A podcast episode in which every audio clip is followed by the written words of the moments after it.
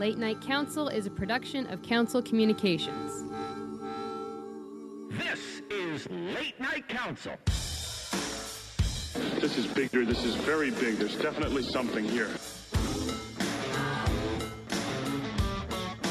Apparently, it's a big deal. It's all over the news. It's a real thing. A radio signal from another world. Who's Council? That's my grandpa. Well, your story is very compelling. Your chance to make history. It's pretty cool, I guess. Give it to me straight.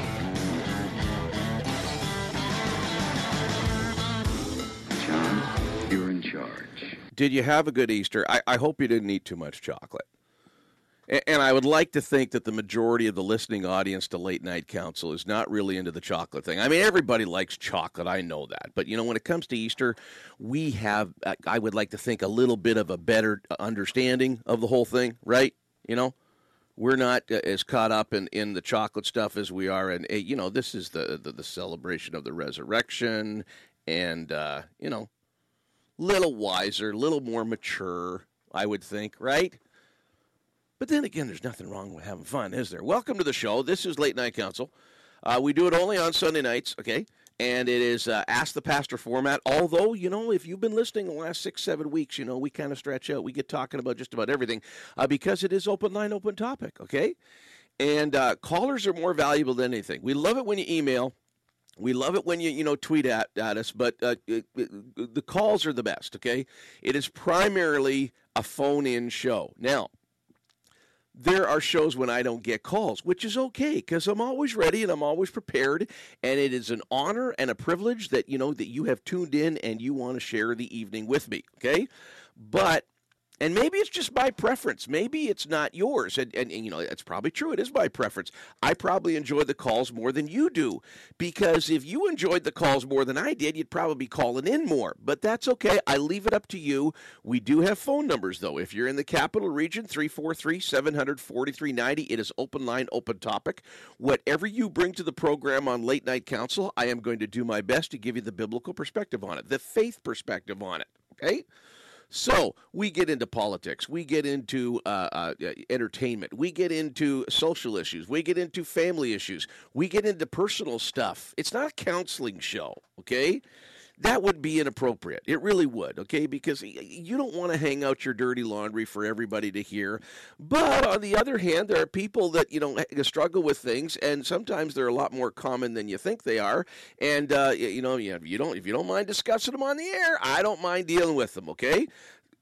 Open line, open topic, 343 700 4390 is the capital region line. Now, to those of you that live in the capital region, Ottawa, Gatineau area, 343 is not a common area code. We're all familiar with 613, but you're going to be hearing 343 a lot more. It is a new area code, and we've got one of the new numbers 343 700 4390. Get you right in. You don't have to dial one before, get you direct to the show. 343 700 4390 long distance, okay? Good for all across North America. 1 844 LNC is on. 1 844 Late Night Council is on. 1 844 LNC is on. Or if you like numbers, 1 844 562 4766. That's 1 844 562 4766. The answering system is automated.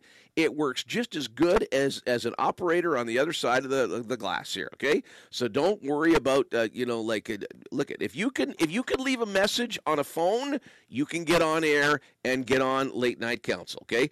I'm not going to know your name because it doesn't print names, but I got your phone number up there.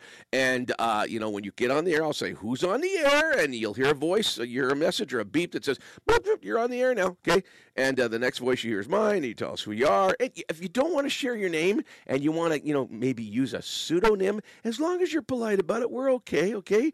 And as long as you're not saying fraudulent things, you know, and uh, you can get on, okay? 1 844 562 4766 is the long distance line, good for all over North America, all those far away, exotic places that we love calling out on occasion. You know, we don't always do it, but I mean, it is a fun kind of part of the show. And if we if we call out some, you know, later on the show tonight, uh, good. If not, uh, well, see. You know, I mean, there might be people listening from La- uh, Lazbuddie, Texas. There might be people listening in Tuxedo, New York. You know, there might be people listening in, uh, oh, let's see, uh, Brewers Mills, New Brunswick. And you can call in 1 844 562 4766. That's the long distance number. Um, email jc at latenightcouncil.com. Okay, I know it's a long thing, but it's, if you know how to spell and if you're patient, jc at latenightcouncil.com. Hopefully, I'm in your memory file there and you've emailed me before and you can do it again. JC at latenightcouncil.com. Twitter is uh, Twitter, and then you go JW Council. They're very, very easy to find. No problem. So, what is on your mind tonight? I'm going to tell you what's on mine.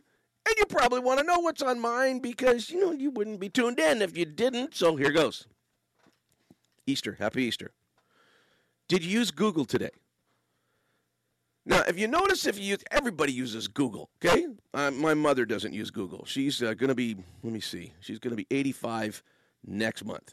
And uh, she tried to and couldn't handle the technology of the internet and finally said, That's it, I don't need it. And she just gave up, which is kind of sad because we'd love to FaceTime with her and, you know, send her pictures of the grandkids. But that's my problem. That's not yours, okay? Everybody, pretty much everybody Googles. And you'll notice that, you know, on holidays, you know, they often have themed title pages, don't they? Like when the Olympics is running, you get the Olympic rings on. St. Patrick's Day, there's leprechauns and pots of gold and everything's green. Earth Day, oh, I don't know. They have show somebody, you know, taking your money and making you think you're helping the planet. Uh, Christmas, there's always decorations and Rudolph and trees and everything. Ramadan, okay? Even for Ramadan, they'll have, you know, a crescent moon and a mosque, you know, calling for prayer and everything. Well, today was Easter Sunday. Nothing. Absolutely nothing. No crosses, no empty tomb, nothing. Google's based in North America. I don't know. Do I have a problem that, you know, they celebrate Ramadan and everything else and, you know, and but Easter, the most important holiday, most revered, most celebrated holiday by I will call it I will term them real Christians, more celebrated, more revered than any other holiday, way more than Christmas. I mean, we've had long discussions on, on, on radio and on phone in shows about how, you know, the commercialization of Christmas. Christmas, uh, you know, at least culturally, it, you know, you hardly hear a mention about Jesus at all. It's, it's just one big orgy of spending, okay? But Easter's different.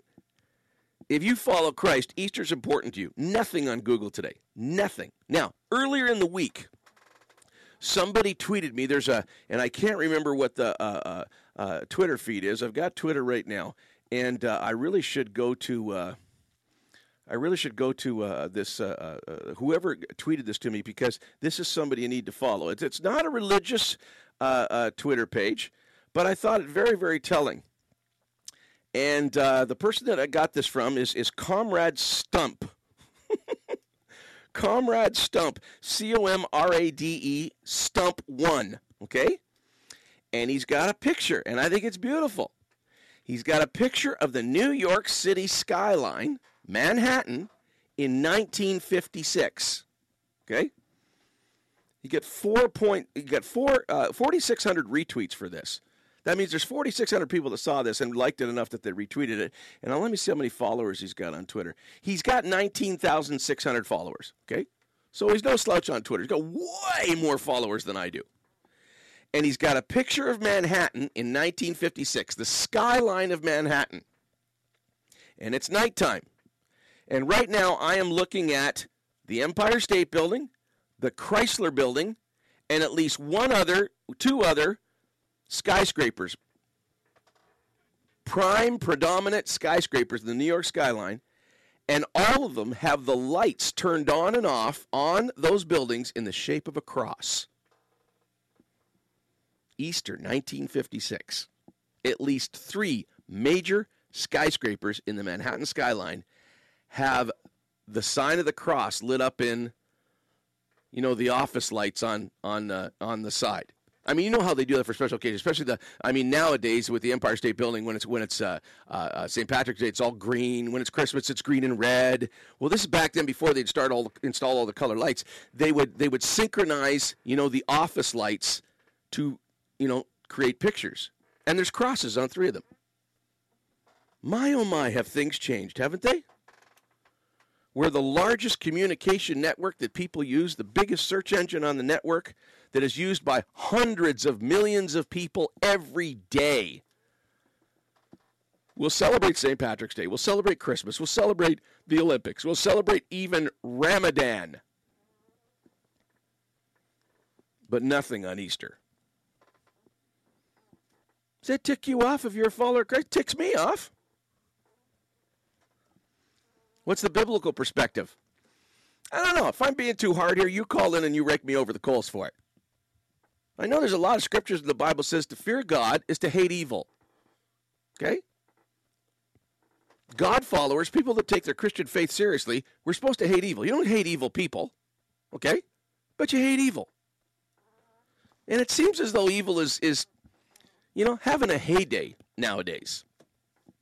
343 700 I got a ton of stuff to talk about tonight. I don't know, even if you don't call in tonight, I don't know whether uh, I'm going to be able to fit in all the calls tonight. I don't know. Okay? I mean, I, I, I, I could fit in the calls, but I don't know if I can fit in everything I want to talk about tonight because I got so much stuff I want to share with you tonight, including. I'm not going to go into detail, okay, because uh, that's not what this show's about. But um, my new church, we started our new church today. Christ Church Ottawa. We had our first public service. Now, we've been meeting for a good, oh, we've been meeting for about seven weeks. In fact, when we first met together, we didn't even know we were going to be a church. A lot of us came through a lot of difficult circumstances. Circumstances to do with the previous church that I was pastoring. And obviously, I'm not going to go into detail on air. And um, because of the difficulties we went through, the only thing we felt confident about doing was getting together and praying. No agenda, not knowing where we are going, not know what we were doing. We had a lot of questions. There was a lot of hurts. There was anger. There was there was a, a ton of broken hearts. What do you do? Well, people that you know are hurting as much as you, and people that are kind of as aimless as you are, and they and they've been maligned, get them together and start praying. So we started praying on Thursday nights. And after the first prayer meeting, one thing was very, very clear to all of us we needed to do this again. So we prayed another Thursday night. And we all felt the same way. Got to do this again. About four prayer meetings in, we kind of agreed and looked at each other. You know what? We got a church going here, whether we like it or not. And um, I remember being asked about three months ago, you know, John, would you ever start a new church? I said, no way. Way too much work. I'm 57 years old. That's what 20 and 30 year olds do. But I've been meeting with the most incredible people I think I've ever been associated with in 35 years of ministry. I mean, people full of integrity. Okay? People that, uh, uh, you know, all I got to say is they're really, really Christ like and uh, through a lot of circumstances, and uh, through our friends at Capital City Mission in Ottawa here, in Lowertown, and I've been associated with them and and uh, uh, the, the director of Capital City Mission, Tim Meisenheimer, who's been a buddy of mine for years. He was he used to come on Ask the Pastor with me when I was in the previous radio show, uh, radio station, and uh, uh, I started volunteering at Capital City Mission uh, the first day I was free from my church that I resigned from and uh, we got talking, and in partnership with them, um, and and they've come kind of come alongside of us, but uh, it's resulted in the birth of Christchurch. And we were able to rent facilities for so cheap. I don't want to tell you uh, how much we got it for because uh, I don't want to get in trouble. Um, it's almost a criminal deal, and uh, it's adequate. But this morning, it was standing room only. This morning, we were packed right out. And if the crowds continue, even as they are, even if they don't grow, um, we have very healthy problems. We have to find a bigger space to uh, uh, to meet in. So it was it was quite a, a momentous. It was quite an incredible uh, Easter Sunday for me. That, in fact, that's what I've been up to for you know the last uh, seven or eight weeks is seeing this whole thing come to fruition, and uh, it, it, has really, really, really been an amazing journey. And, and I want to hear from you as well. How was your Easter today? What's on your mind? It's open line, open topic. It's late night council.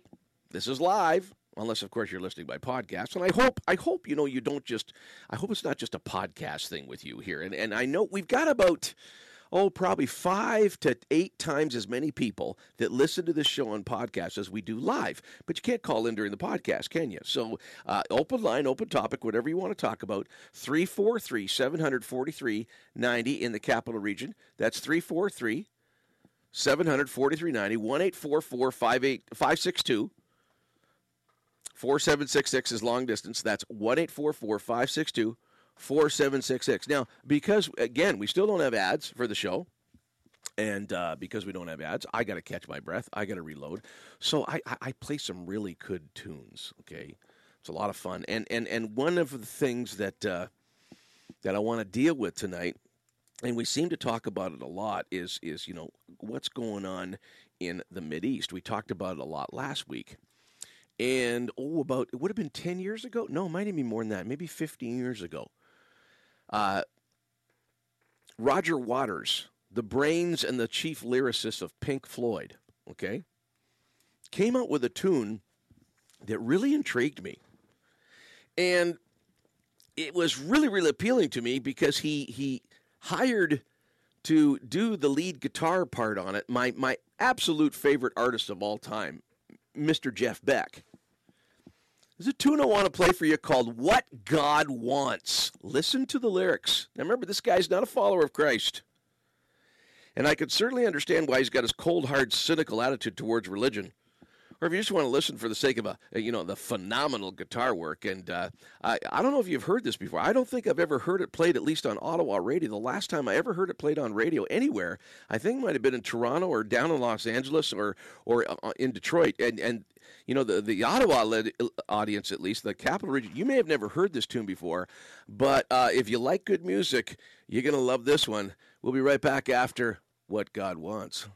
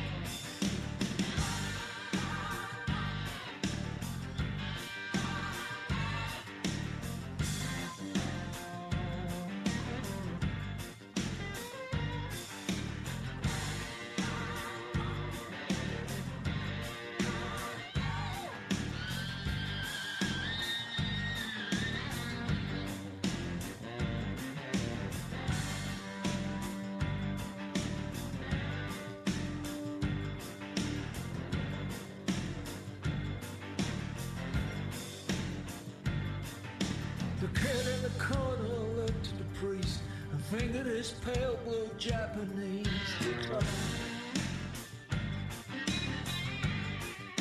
The priest said, God wants goodness, God wants light, God wants mayhem, God wants clean fight.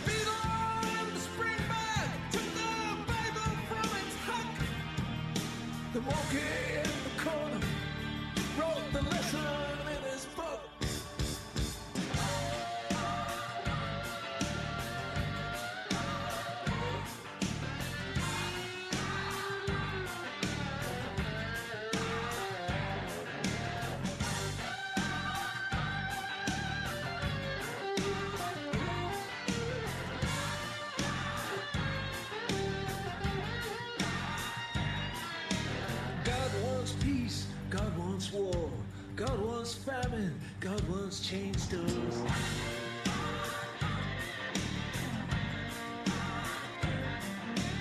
God wants sedition, God wants sex, God wants freedom, God wants Semtex.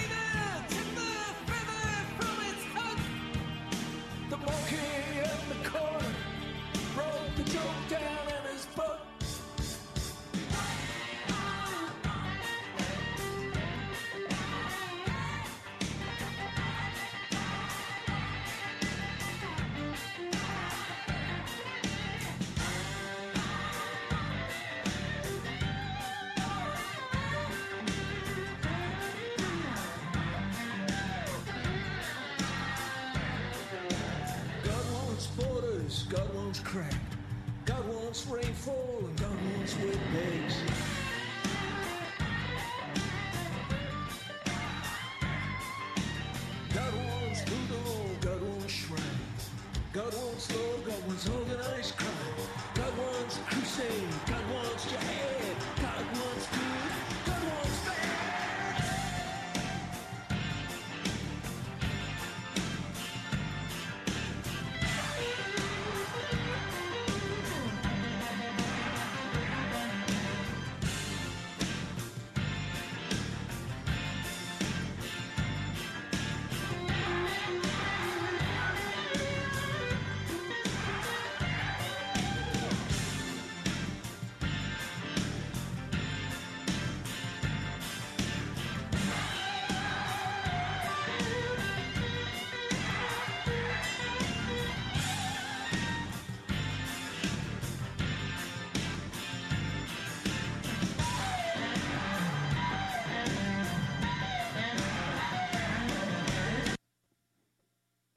Not bad for a guy who, you know, is nowhere near being a follower of Christ.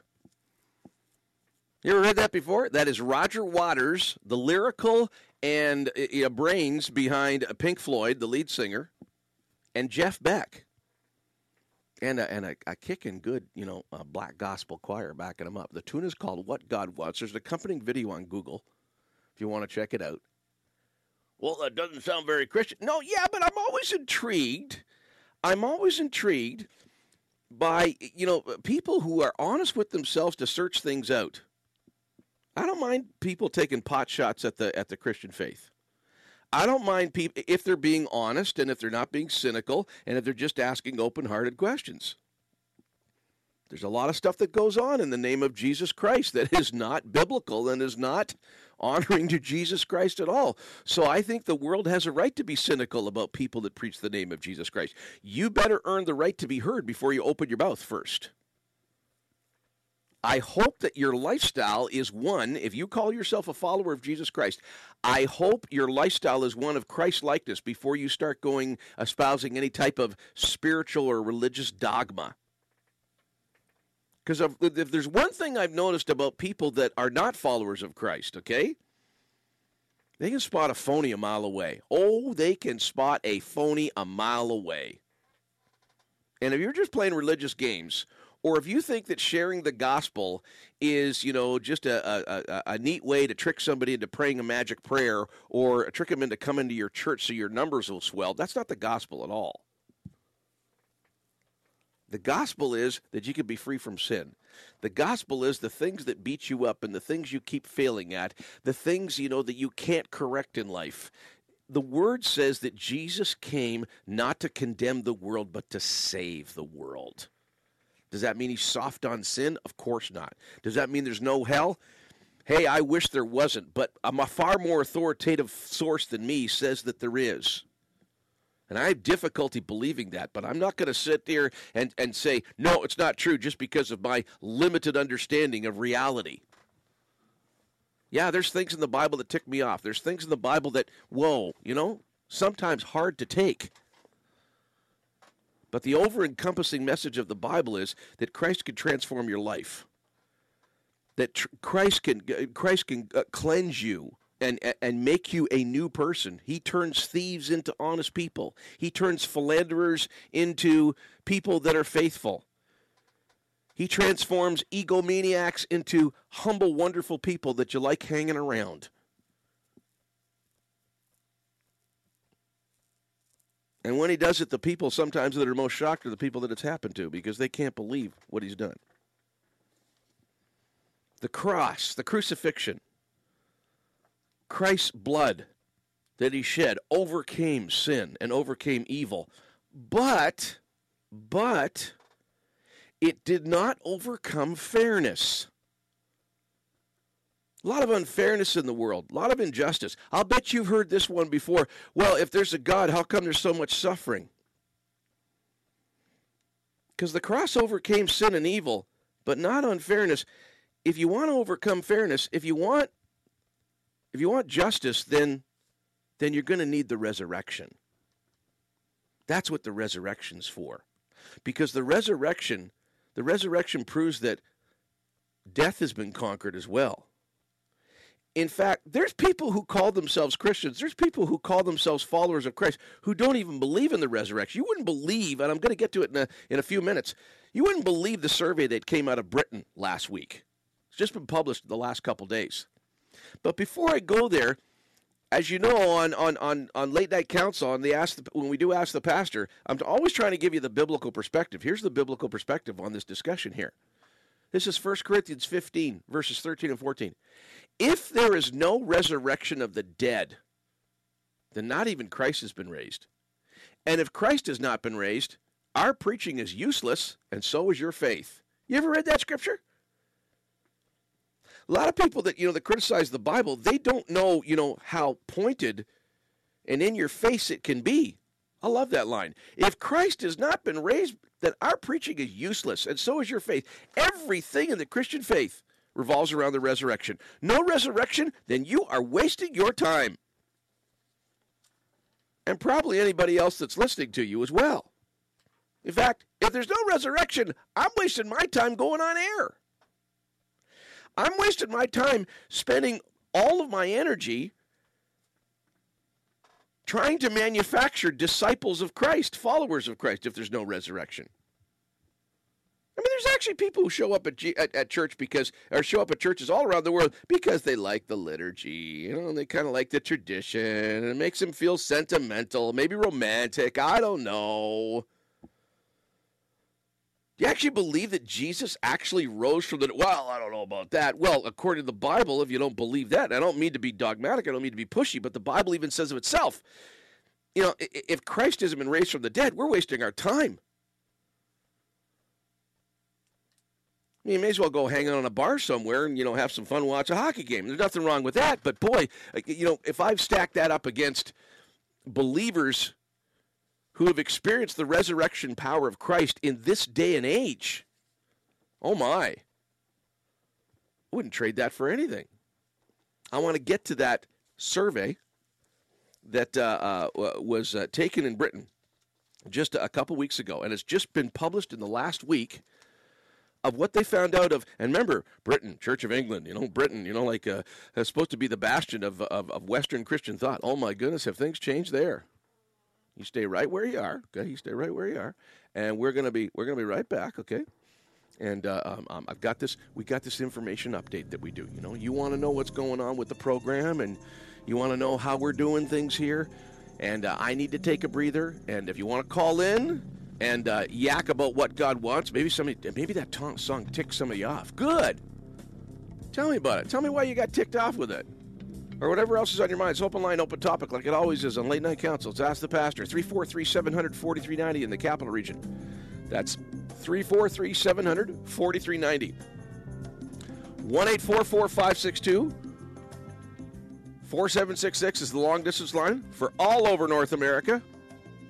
1 562 4766. JC at latenightcouncil.com. That's the email address. Keep it under six lines or I don't even look at it. And you can tweet at me at JW Council. Right back after some very important information. Stay with us.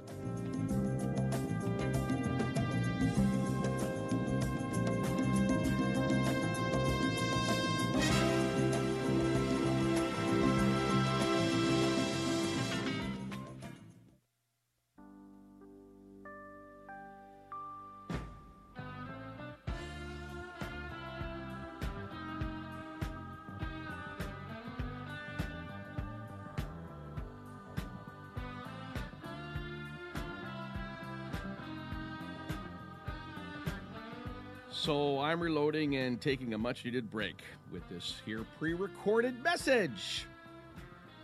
You can get a line right now while I'm doing that. 343 700 4390. That's 343 700 4390.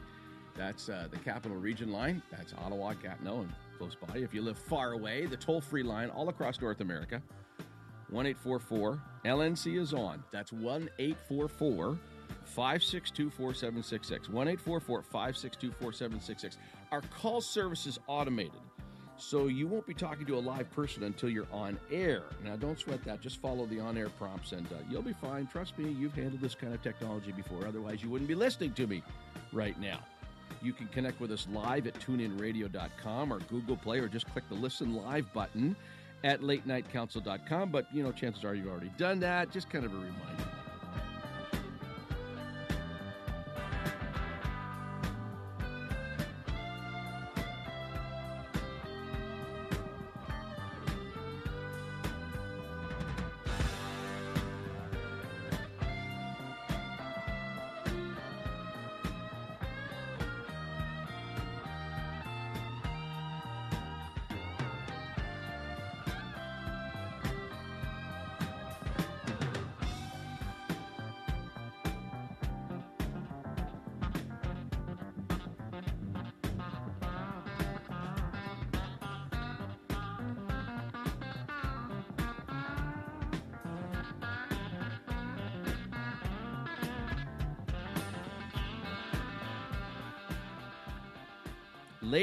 Council does not exist without advertisers. So if you want to buy time, email me at jc at latenightcouncil.com. And the rates are so cheap because, you know, we're just relaunching and getting things going again. You are going to absolutely love the rates. And of course, your feedback is always welcome. Tell us what you like, tell us what you don't like. And thanks for tuning in. We're back live in just a few seconds. So hang in there.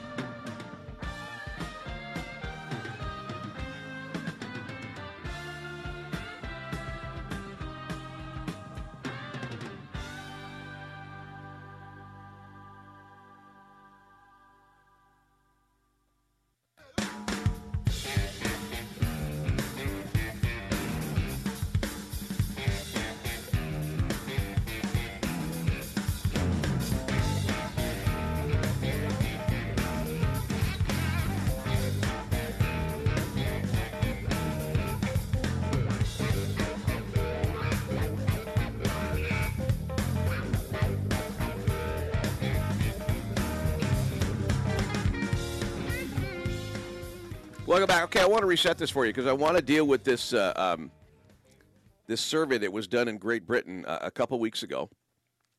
First of all, you, you, uh, the biblical perspective on the whole topic, uh, uh, 1 Corinthians 15, 13, 14. It says, If there's no resurrection of the dead, then not even Christ has been raised. And if Christ has not been raised, our preaching is useless, and so is your faith.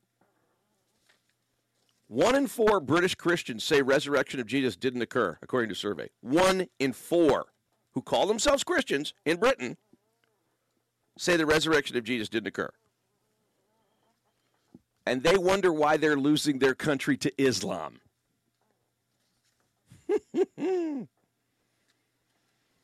One in four people who identify themselves as Christians in England say that they believe that the physical resurrection of Jesus Christ did not happen, according to a new poll. BBC local radio commissioned the survey for Palm Sunday, which was last Sunday, measuring the responses of the general public, all Christians and active Christians, which refers to Christians who attend religious services at least once per month. So these are church going people. Okay? One quarter, resurrection of Jesus did not occur. Hmm. Now, there might be a ray of hope in this here. Because at the end of the article, it says here, perhaps surprisingly, and this is this is significant here. Perhaps surprisingly, the poll also found that younger British Christians ages 18 to 34. So we're talking university age young urban professionals, okay? Younger British Christians ages 18 to 34 were more likely to attend church regularly than Christians between the ages of 45 and 64. So they've actually got a bit of a youth movement going on in Great Britain. I found that very telling. Now, because of this survey, a number of high profile Brits have, you know, it's, it's stirred up quite a, a discussion in Great Britain. Okay? Because remember, one of the titles of the British monarch, the Queen of England, okay, who is soon going to be, you know, the King of England, he's the defender of the faith, and the faith is the Church of England. What we call the Anglican Church here in Canada. Those who identify themselves as Christians but do not believe in the physical resurrection of Jesus Christ cannot really be Christians the former chaplain to Queen Elizabeth II argued. Those people who neither believe in the resurrection nor go anywhere near a church cannot be Christians. That's what Dr. Gavin Ashenden said, according to the Telegraph, major uh, publication in uh, uh, London, England.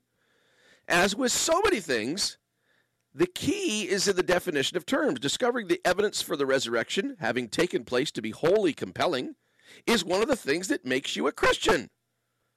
Ergo, if you haven't, you are not. He believes that if you don't believe in the resurrection, you're not really a Christian. Now, this is my opinion. Of course, I want to hear yours.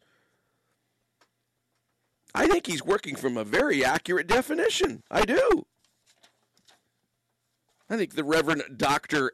Gavin Ashenden is bang on. I mean, he's got to have some things going for him if he's the personal chaplain of Queen Elizabeth II. Wow.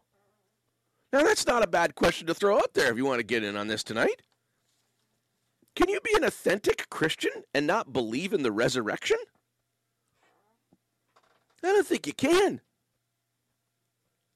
At least not by an accurate definition of what a Christian is, and we've talked a lot about that on this program, what a real Christian is. It's not what John Council says it is, because I know all the arguments for and against. To me, I would think the best definition of a Christian would come from the Bible itself. And I've, I've, I've given you that scripture often in the book of Acts, where it says in, in its Acts 11, verse 26, and it reports that in Antioch, after the first persecution of the Christians after the resurrection of Christ, you know, there was a mass exodus out of Jerusalem. And the center of Christianity in the first, oh, 25 years after the resurrection shifted from Jerusalem to about 300 miles, 500 kilometers north of Jerusalem in a place called Antioch. And it says, according to Acts 11:26, that that's where the disciples were first called Christians. The Greek word is Christos. The actual interpreta- the actual translation of Christos means miniature Jesuses. And there are enough secular historians, non biblical historians, that have confirmed the fact that this was a derogatory term. These people thought like Jesus. They had the priorities of Jesus. They lived like Jesus. They acted like Jesus. And they had a lot of the supernatural qualities of Jesus, so much so that they derogatorily mocked them and said, Who do these people think they are? Do they think they're little Jesuses? That's what a Christian is. The biblical definition of a Christian is somebody that reminds you so much of Jesus, you call them a Christian. This cultural definition we've come up with is just it. Well, um, two of the highest profile atheists in our generation. One of them has passed on, and one of them is still, you know, spewing his, you know, nonsense uh, Richard Dawkins and Christopher Hitchens, who's passed on. Both of them identified themselves as cultural Christians. They identified themselves as they like the tradition and they like the liturgy, but they didn't believe. Now, if you go by the biblical definition of the, of the of a Christian, and if you look at you know what the Bible says about the resurrection, it plainly would state that whatever you know uh, Christianity that Christopher Hitchens or Richard Dawkins is espousing to, it's useless. It's a waste of time. I mean, you know, get real or you know, or quit pretending. And I, I, really think that you know this is this whole of, of, making Christ in your image or making God in your image. And again, argue with me on this. If you don't agree, I want to hear from you. It's literally making God in your image. Well, you know, I don't believe in a God like that. Well, really? Since when do you get the authority and the right? Since when are you all powerful to, you know, to determine which God is right and which God isn't right? Well, Council, isn't that what you're doing? Do you think so? Call in and tell me. I don't think I'm doing that at all. I'm just quoting what the Bible says. And my hero had a lot of fun with religious hypocrites. In fact, my hero the one who I would die for, who already died for me, the bunch that he ticked off the most were religious hypocrites. So I think any true follower of Christ has got a, a pretty healthy, holy revulsion for religious hypocrisy. Ooh, that gets under our skin. Drives us nuts. Those of us that are serious followers of Christ, we get really ticked off when we hear what cults do to control their people. We get really ticked off when we hear about other people who call themselves Christians who use the name of Christ to get them to make themselves rich. And they rip people off and they lie and they try to control. Ooh, we don't like that. What about blessed are the merciful? Yeah, as far as I'm concerned, I got to be merciful. I got to be forgiving. But boy, Jesus also said, if you cause one of these little ones who believes in me to sin, it'd be better for you to be thrown into the ocean with a millstone hung around your neck. He was very, very, very upfront and guarded about people of, of simple faith that were being abused and lied to and maligned by nefarious elements. Here's another scripture that talks about this kind of false Christianity. And I don't mean to be hard on people, but you know, there's a lot of hypocrisy that goes on Easter Sunday, isn't it? You know, you've probably heard of CEO Christians, Christmas, uh, Christmas and Easter only. I hope you're not like that. I hope you darken the door of a church more often than Christmas and Easter. Listen to 2 Timothy 3. Listen, that's good stuff here. But mark this there will be terrible times in the last days. People will be lovers of themselves, lovers of money, boastful, proud, abusive, disobedient to their parents, ungrateful, unholy, without love, unforgiving, slanderous, without self control. You, you try to criticize somebody for their lack of self control, that's not politically correct. I mean, everybody should be able to be as perverted and as filthily moral as they want, immoral as they want to, right? Who are we to put any kind of restrictions on people's morality or make a statement that, you know, that's disgusting and I think it's pretty gross? You can't even say that about practices. Look what the Bible says. Without love, unforgiving, slanderous, without self control, brutal, not lovers of the good, treacherous, rash, conceited, Look at this. I'm not. I'm not making this up. Okay, this is right. You can look it up for yourself. This is 2 Timothy three verse four. Lovers of pleasure rather than lovers of God. Now here it is. It, it deals with this religious hypocrisy stuff. This Christianity without the resurrection. Okay, having a form of godliness but denying its power. And then look what it says. This is really politically incorrect. You know, the church growth cult, I call it in North America, it's part of the evangelical branch. You know, they're not going to like this at all, okay? But this is Bible, and I find the church growth cult seems to ignore whole passages of the Bible. Having a form of godliness, but denying its power, And look what it says have nothing to do with such people. Oh, I thought, you know, we're supposed to love everybody. It doesn't say anything about not loving people. But it just recognize that there is a there is a kind of a a, a, a religious, empty-headed, you know, dogma-induced form and ritual that has no supernatural power at all. And followers of Christ, because Paul is writing the, the letter to Timothy, who is a young pastor, and he's training him on what is right and what is wrong. And he's saying, don't have anything to do with these people. It's like they've got it's like they've got a vaccination from the real disease of Christianity. They got a little bit of it and they're immune to the real thing. And they cause more harm than good. At least that's what I'm getting out of that verse. Tell me what you think. Am I being too hard? Oh, John, but come on, no, John, John, John, you, you got it all wrong here. Well, listen, if you think I got it all wrong, I want to hear from you. Keep taking my word for it, you know. i will look at. I can go all night on what I think this stuff talks about, and you, you know, you can come at me from whatever perspective you want. It's open line, open topic, or maybe you want to take it down another direction. I don't know. Three four three seven hundred forty three ninety is the capital region number. That's 343 700 4390. 1 562 4766. If you're calling from Mechanic Settlement, New Brunswick, if you're calling from Congo, Alabama, if you're calling from Mystic, Georgia, or 88 Kentucky, that's 88 Kentucky. 1 562 4766. That's 1 562 4766. JC at late night council.com is the email address. That's JC at late night council.com. And you can tweet at me at JW Council. Got another great tune. I don't always like playing like, you know, like your your your, your Christian like rock or your Christian contemporary music tunes. And this is just my opinion. You want to call in and argue Christian music, and I feel free. But I just find some of it, some of it's, so, so much of it so boring. You know, every once in a while, I'll, you know, throw a couple out there, but I want to play a, a, a, a, a tune that was one of the biggest hits of 1993. So it's that's 24 years now. And I remember hearing this for the first time, and I did some research on on uh, Gordon Sumner, and uh, you know what he was trying to communicate from this tune. Now you don't know who Gordon Sumner is, but you know who Sting is. Sting is Gordon Sumner. That's his real name. I'm not a big Sting fan, but I love this tune. I think it speaks pretty pertinent of what we're talking about tonight. And if you don't think so, well then you can call in, can't you? You know the tune. Well, if you don't, I think you're going to enjoy it. And if you do, well, you're probably going to enjoy it anyway.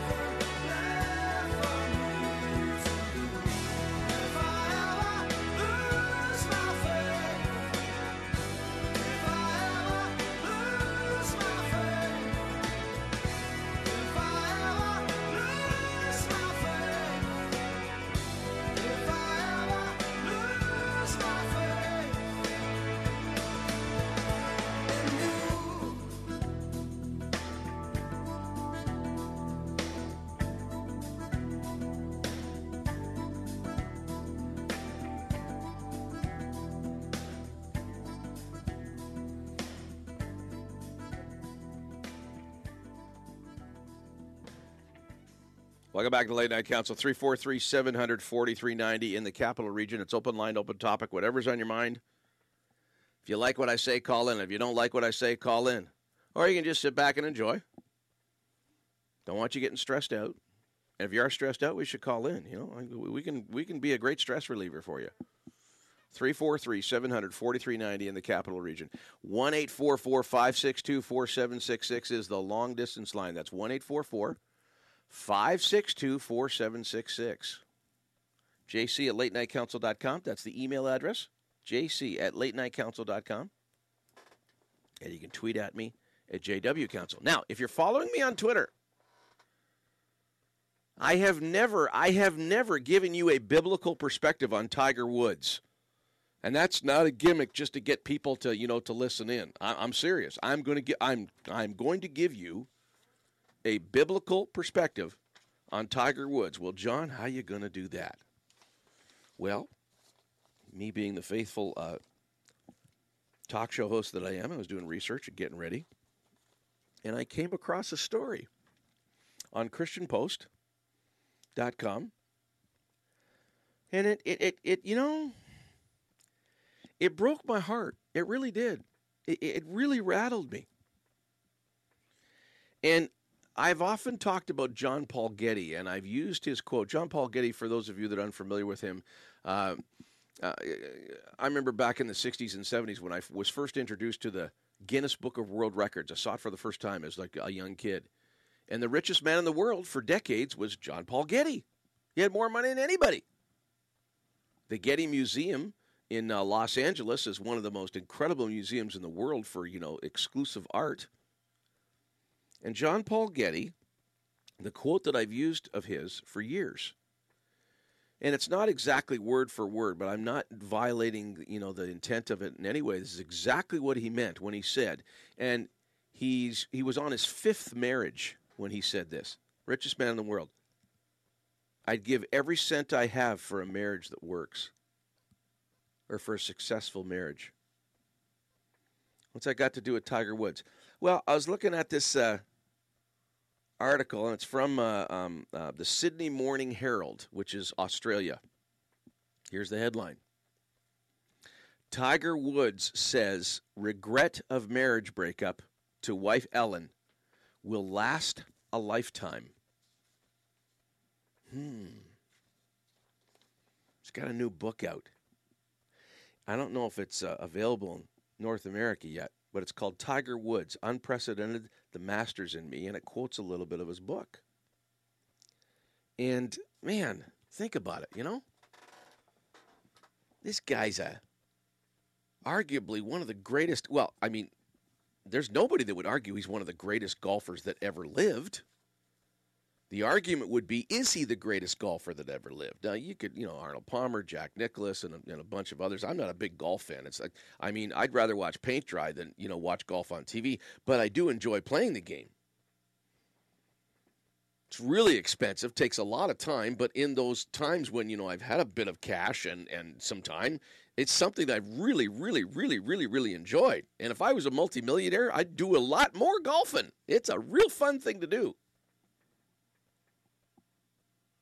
But here's a guy who got paid obscene amounts of money for doing what millions of people, you know, choose to do on their leisure. And he was good at it too. I mean, you go on Google and you check out some of the things this guy could do with a golf ball and how well he was. This guy was breaking par when he was before he was 10. He was shooting par when he was 10. So, the best at what he does, gazillions of dollars. Listen to what he says. Elin Nordegren and I were so much in love when we married in 2004, but I betrayed her. My dishonesty and selfishness caused her intense pain. Elin and I tried to repair the damage I had done, but we couldn't. You know what? I admire that guy more than ever. I mean, he's not blaming her. He's manning up. He says, I betrayed her, the damage that I had done. That's a real man there. And they're friends and they love their kids, but boy, that's just. The greatest gift I have in my life in this world is my wife and my marriage. I've been married for 35 years, and I get emails and I get you know messages all the time on people who really really appreciate how I talk about my wife and how she's my hero and everything. And and if you you if you any of you have seen in the capital region here seen us interact, you know that's the real deal. And I hear a guy talking like that, and I'll tell you, man, my heart goes out to him. It really goes out to him. I mean, to buy the lies of sin. There's a sermon I preach, and I pre- I've preached it quite often. It's a signature message I have. I mean, I've preached thousands of messages, but it's called Believable Lies. All the lies of the devil are believable. Well, of course they're believable. He's the father of lies, he's the best liar in the universe. Every one of them is believable. And he lies to people. And people got to remember the devil's a lot smarter than you are. Stephen Hawking, okay, brilliant physicist, considered the greatest mind in the world today, is a blithering idiot compared to Lucifer. Lucifer is brilliant. That's not putting down Stephen Hawking. That just tells you how, how brilliant this being is that Ephesians 6:12 says we wrestle against. He knows what he's doing. And without without the resurrection power of Jesus Christ in your life, you are no match for him. You are a sitting duck for his deception. And he sucks people in all the time. You can get away with it. Come on, it's going to be fun. Live a little. Hey, does it get any better than this? And you talk about a casualty of the devil's lies. This Tiger Woods hey, I got all kinds of money, you know. I can hide it. He he himself admitted he was a he was a, a chronic cheater. He's messing around all the time. Dang, I hear stories like that, and I and I and I pray, God, I wish I could have got to that guy. I wish I could have got to him before he fell for all the crap and all the nonsense that I've seen. And because pastors, we're the guys, and, and not just pastors, followers of Christ, we are picking up the casualties of the devil's lies all the time. It's not judgmentalism. We try to bring mercy. We try to bring restoration. And thank God there is restoration. Thank God there is second chances. But the scars, the scar, he'll, he's admitted, I'm going to have those scars for the rest of my life. And scars aren't always a bad thing. When a little kid puts his hand on the stove but he's scarred for the rest of his life, that may be ugly and may not be nice, but he's got a scar to remind him there for the rest of life. Don't do that again. Don't do that again. Sometimes scars can have a can have a, a, a, a reparative and a restorative and a protective quality to them. I'm thinking of Christ's words. What good is it if you gain the whole world and lose your own soul? And you know what? John Paul Getty could probably have a version of that. And Tiger Woods. What good is it if you gain the whole world and you lose the most precious thing that you can have in this life? A wonderful marriage like that because, you know, you decided you were going to be a real man. You were going to, you know, flex your manhood again, which is another term for saying I'm going to be an immature idiot. Got to go to an information break here. You think that over. Give me a call or whatever else is on your mind. 343 700 4390. Hey, you can tell your friends, hey, Council did a biblical take on Tiger Woods last night. 343 700 4390. 1 562 4766 is the long distance line. That's 1 844 562 4766. Often think of this tune when I think of stories like that Tiger Woods and J. Paul Getty. Here's Joe Walsh singing Life's Been Good to Me So Far. You know? Well, I don't think you're going to hear the whole tune, but you're hearing a little bit of it right now. And I think to myself, yeah, he's got lots of money and everything, but boy, buddy, you don't have Jesus. And if you don't have Jesus, you don't even know what good life is. Am I being cocky by saying that? Well, if you think so, give me a call. 343 700 4390 in the capital region. 1 562 4766. Hour number two coming up. You think we'll go a full hour tonight? I don't know. I might end it early tonight. We'll see. That's a beauty online radio, man. You can do anything you want, pretty much. Stay with us. We'll be right back.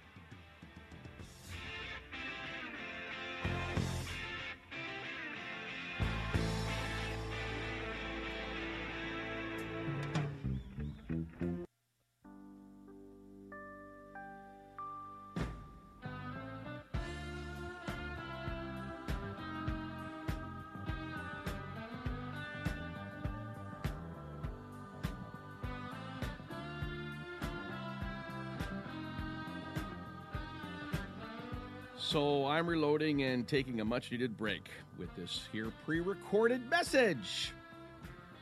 You can get a line right now while I'm doing that. 343 700 4390. That's 343 700 4390. That's uh, the Capital Region line. That's Ottawa, Gatineau, and close by. If you live far away, the toll free line all across North America 1 844 LNC is on. That's 1 844 562 4766. 1 844 562 4766. Our call service is automated. So you won't be talking to a live person until you're on air. Now, don't sweat that. Just follow the on air prompts and uh, you'll be fine. Trust me, you've handled this kind of technology before. Otherwise, you wouldn't be listening to me right now. You can connect with us live at tuneinradio.com or Google Play or just click the listen live button at latenightcouncil.com. But, you know, chances are you've already done that. Just kind of a reminder.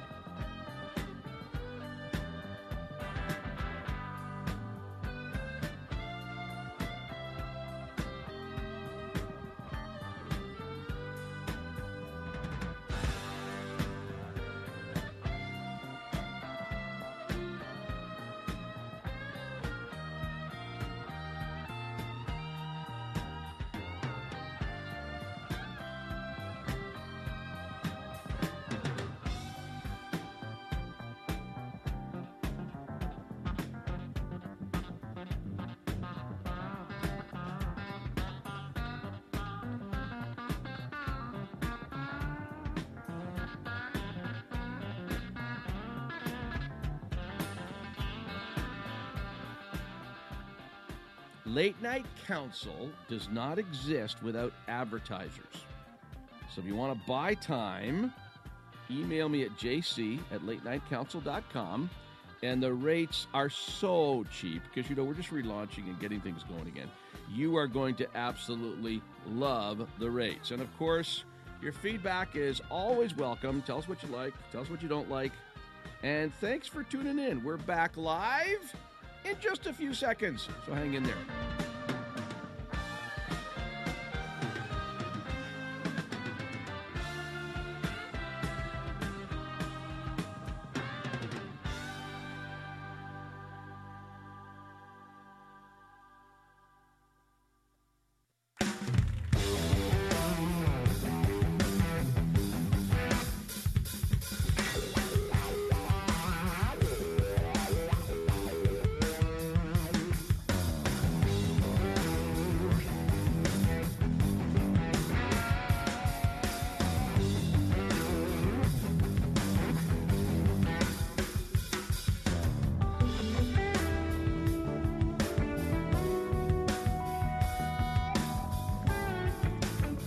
343 700 in the capital region. That's 343 700 4390.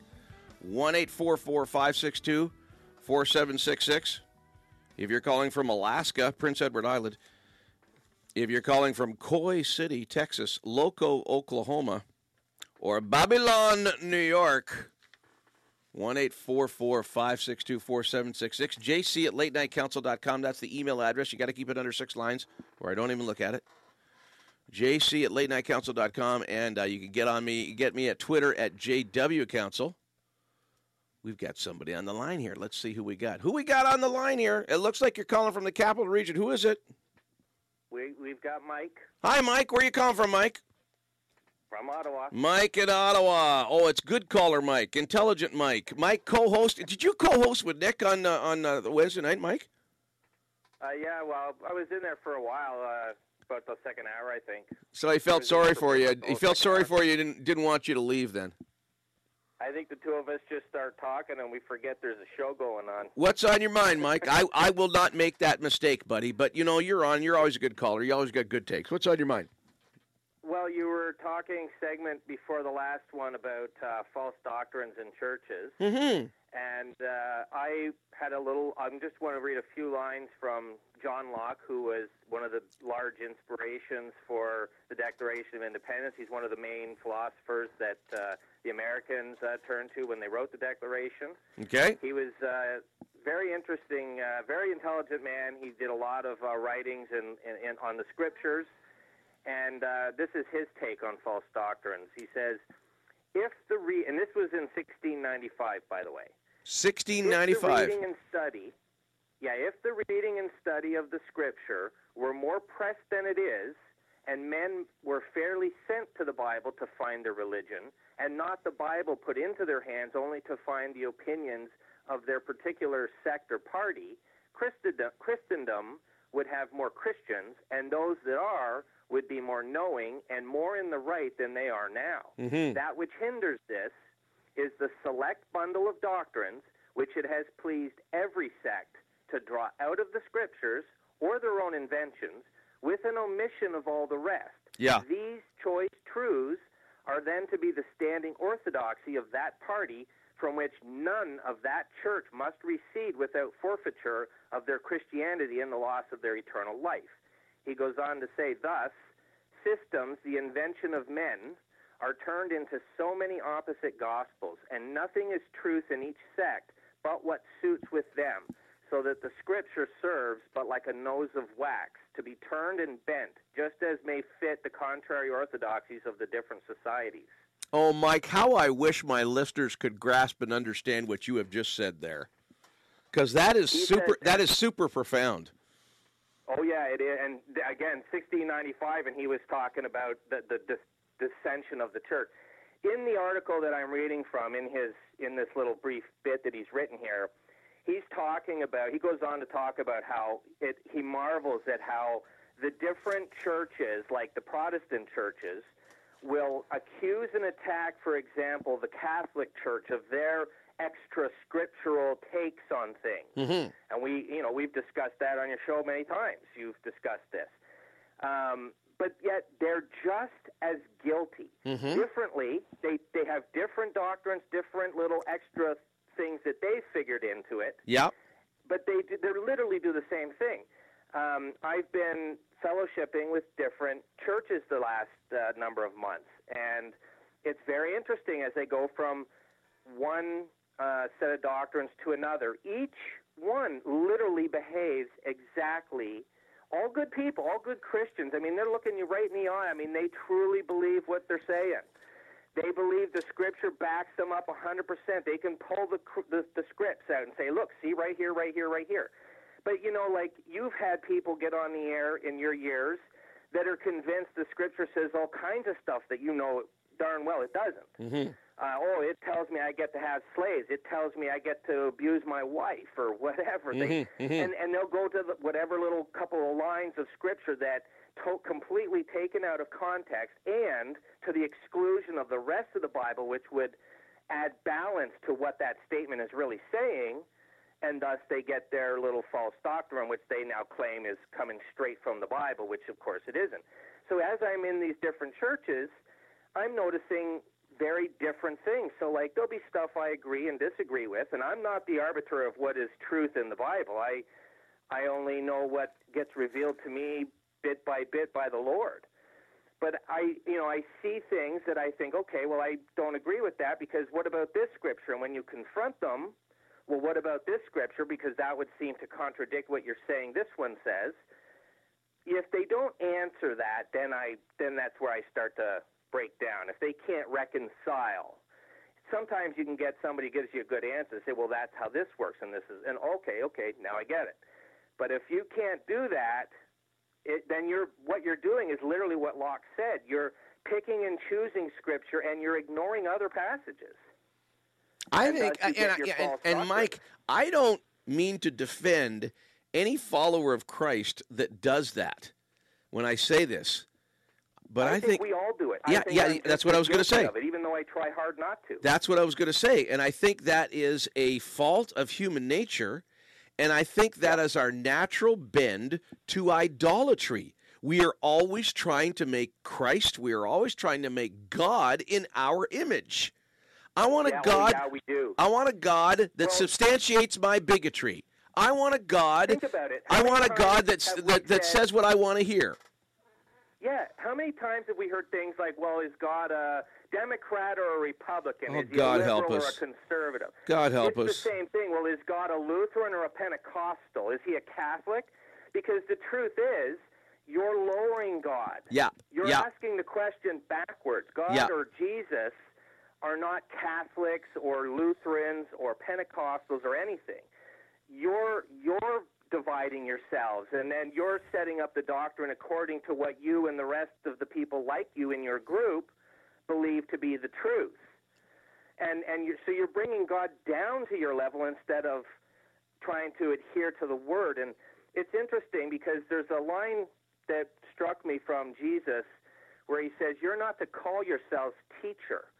And it, and it's interesting because the Torah isn't that technically a meaning for teacher? Isn't that what they call the Old Testament the Torah? No, that's the first five books. yeah, that's that's the law. That's the, the most revered word of God in Judaism. You know, I mean, Protestants and Catholics Torah pretty much. means- you say that again? But Torah also means teacher. And so if I'm not. I'm not convinced of that-. I'd, I'd, I'd have to do some research on that, uh, Mike. I, I, you know, like uh, the the the Hebrew word they use is rabbi. That's teacher. Yes, but the, apparently Torah also stands for instruction or teacher. It's the word of God. I might be okay. And- Instruction. Instruction is different than. Uh, in, instruction is different than uh, uh, you know teacher because teacher attributes kind of like a personality or a person to it. I mean, if it's if the Yeah, actual Hebrew know, we- translation. We, also try to when we're trying to define these words because as I'm starting to, I wouldn't say learning Okay, Hebrew, I just, I just, how Hebrew Mike, works. while you're talking, I just looked it up on Wikipedia, which is pretty good on stuff like this. And the Hebrew word is instruction or teaching, Yeah. not teacher. Yeah, That's so- where you were throwing me off when you said Well, teacher. But instruction or teaching. In other words, like like Yeah. like like they used to call uh, the doctrine of Christ in the first generation of the church. They called it the way. You know, V- g- Right. Quite similar. So, in other words, the Word of God is really the only thing we're supposed to take instruction from. Jesus is the living Word. Mhm. The, the book, the Bible you have in your hands is the full Word of God. If you want to know Christ, there He is, right there. Read that book. That, Mhm. Then you'll get to know Christ. hmm So you think about, I, I notice as we take our different classes with the different uh, religions. So you've been taking some classes in these churches.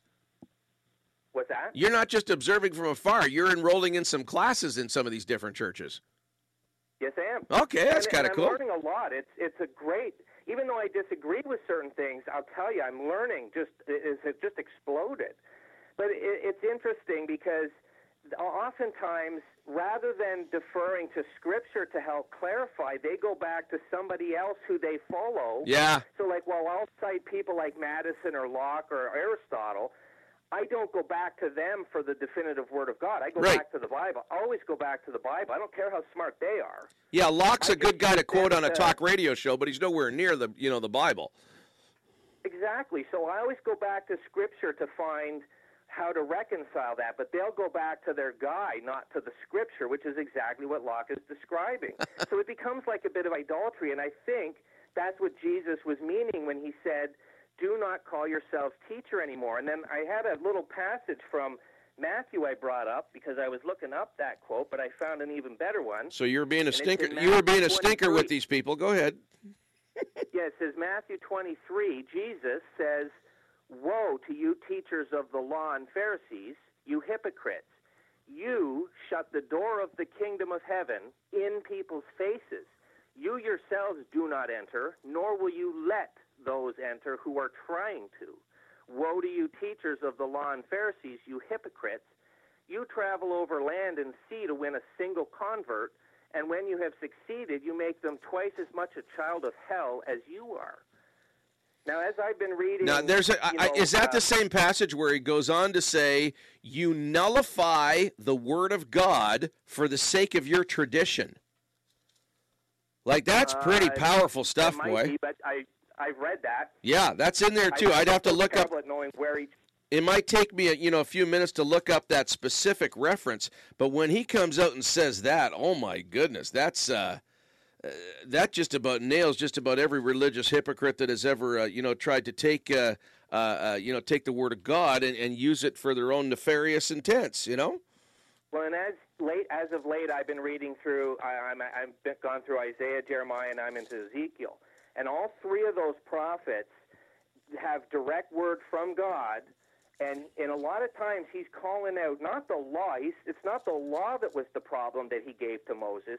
They've taken it and they've distorted it, they've misused it, misapplied it, they've added their own things into Yeah, it. yeah, yeah. Uh, they've they've literally invented their own systems and then lorded it over people and used God's name to sanction their little tyranny. Mm-hmm. And that is not what God was about. He never gave. It's not just that He didn't give them prophecy to say. He's talking about teaching because that gets kind of interchangeable as well. He's talking about the teachers, the the Pharisees, the rabbis were using it, and I can see this in the modern church. I see Sure it in can. different denominations. There's a real string of authoritarianism and control. Well, yeah, because when you don't have the real deal, you know, when you don't have the, the power of God, and we've been talking a lot about the resurrection power of God, which is what the essence of Christianity is all about. If Christ hasn't been risen from the dead, then you know our, our preaching is is absolutely you know fruitless. It's it's literally a waste of time. The Bible calls it. Okay, but when you're void of that.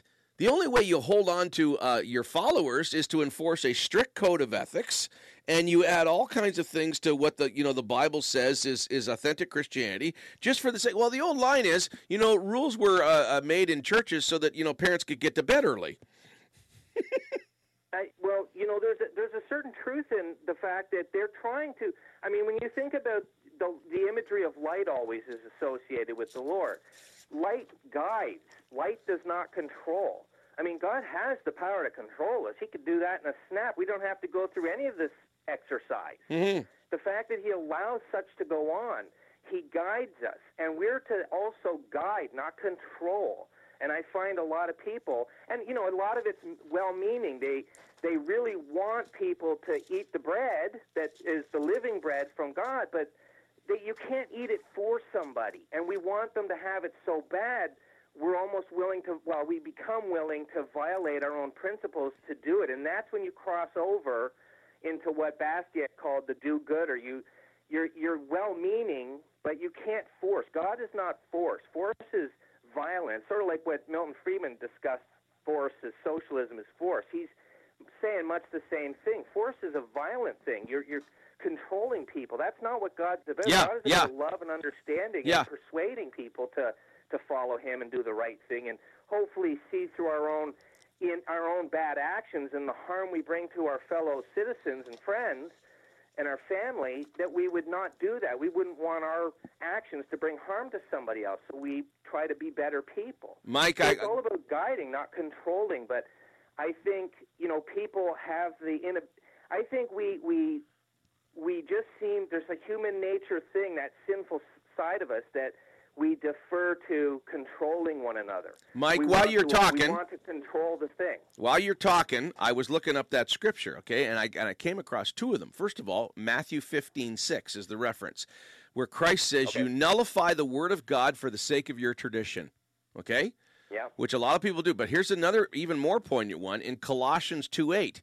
See to it that no one takes you captive through hollow and deceptive philosophy, which depends on human tradition and the basic principles of this world rather than on Christ. That's huge. Well, and remember what, what Locke started out by saying. He said that people are bid to go read their Bibles, but they're told what to hear. Yeah, yeah. I I had this little I had this little uh, trivia thing my dad had on his business card years ago, and it was a little uh, test your IQ. It was like a little gimmick thing, okay? And I've done this on hundreds and hundreds of people over thirty some years, and every single person, for the exception of maybe two or three, answer with the same wrong answer, the exact same wrong answer they always get. So the, the the thing basically is a little sentence in a box, and it tells you read this sentence. So you read the sentence. Then it tells you, I want you to now count the S in the sentence. So people count the S. And they know they're about to get tricked. So that you're only supposed to count them once, but they count them 10 times, you know. They all come back with three S. They're convinced there's only three S. Then you tell them there's six, and they look at you like your head's on fire. There's no way. And you point out the fact that there are, in fact, six Fs. So how does everybody miscount the S? And the, the answer is really quite simple as you're reading the sentence in your mind or out loud, you're hearing the sounds the letters make. And certain sounds, certain F's sound like an F, and certain certain ones sound like a V, the ofs.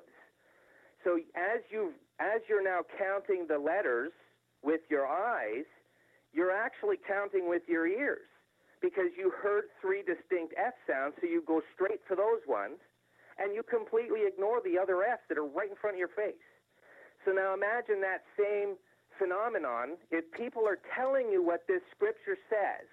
You're not really reading it. You're not really asking the Lord, what does this mean? You're not, I mean, it's one thing to discuss it with other Christians and stuff and your pastors. I'm not saying don't, like, I'm not saying don't listen to pastors. Obviously, I learn from pastors. That's, Mhm, that's ridiculous. But I'm saying don't allow people to influence. I, I've got very good pastors and rabbis that I learn from, but I don't. Everything they tell me is not the gospel truth. I take what they they tell me, but then I go and I read it and I question and I I apply it to the rest of the Bible.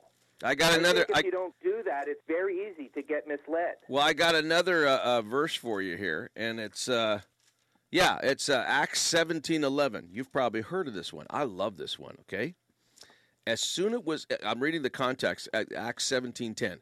As soon as it was night, the believers sent Paul and Silas away to Berea. On arriving there, they went to the Jewish synagogue. Now, the Berean Jews were of more noble character. Now, when the Bible says a certain people are of more noble character, people ought to take notice because it hardly ever does that, okay? The Berean Jews were of more noble character than those in Thessalonica, for they received the message with great eagerness and examined the scriptures every day to see if what Paul said was true. As a result, many of them believed, as did also a number of prominent Greek women and many Greek men. So it actually says the Bible, you know, to search the scripture to see if your teacher, to see if your pastor, or see if this, you know, grand poobah, whatever, you search the scripture to test things to see if whether this person is authentic or not. And I would suggest that if they're quoting their founder, if they're quoting their guru or their prophet, and it doesn't line up with what everything the Bible says, you know, I mean, I, I, I uh, I've got a book that I've referred to often in my possession. It's called God Told Me to Tell You, and it's about the abuse of the gift of knowledge in particularly charismatic and evangelical churches. Okay, and it cites cases where preachers are going around saying God wants you happy, so it's okay to leave your wife and go have a, an affair with your secretary. You know which uh, is a total violation if you have any, any understanding of what the Bible says. Okay, it is a no, it is a noble thing. It is a noble thing. It is a noble thing to hold people accountable. Why what by what they're suggesting? You know how you should live your life. But on the flip side of that, we've also heard people who will go back to the older churches, whether that's Catholic or Lutheran. They'll go back to one of the one of the more original and they'll stay without really examining it. They just figure, well, they must be closer to the truth. Probably these other ones. So again, you're not really analyzing what the scripture is or says or Yeah, what their yeah. take on it is. Your your your decision is all image driven. And that's the whole point. That's what the Bible's telling you to not be image driven. You've got to be soul driven. You've got to you've got to look inside. You're talking about the unseen world. And and the only way to understand that is to really apply yourself I mean, the Bible keeps telling us if you knock, He will answer. If you truly want to know the Lord, if you want to understand this book, which I mean, you could spend a lifetime trying to understand it, and you're only ever going to get a, a bit of it. You ever heard of Hank So you're never gonna Hanegraaff? get it all. Have you heard of Hank What's that? Hanegraaff? Have you ever heard of Hank Hanegraaff? No, no. Hank Hanegraaff is known uh, across uh, uh, uh, uh, radio networks and online for the last 30 years as being the Bible answer man.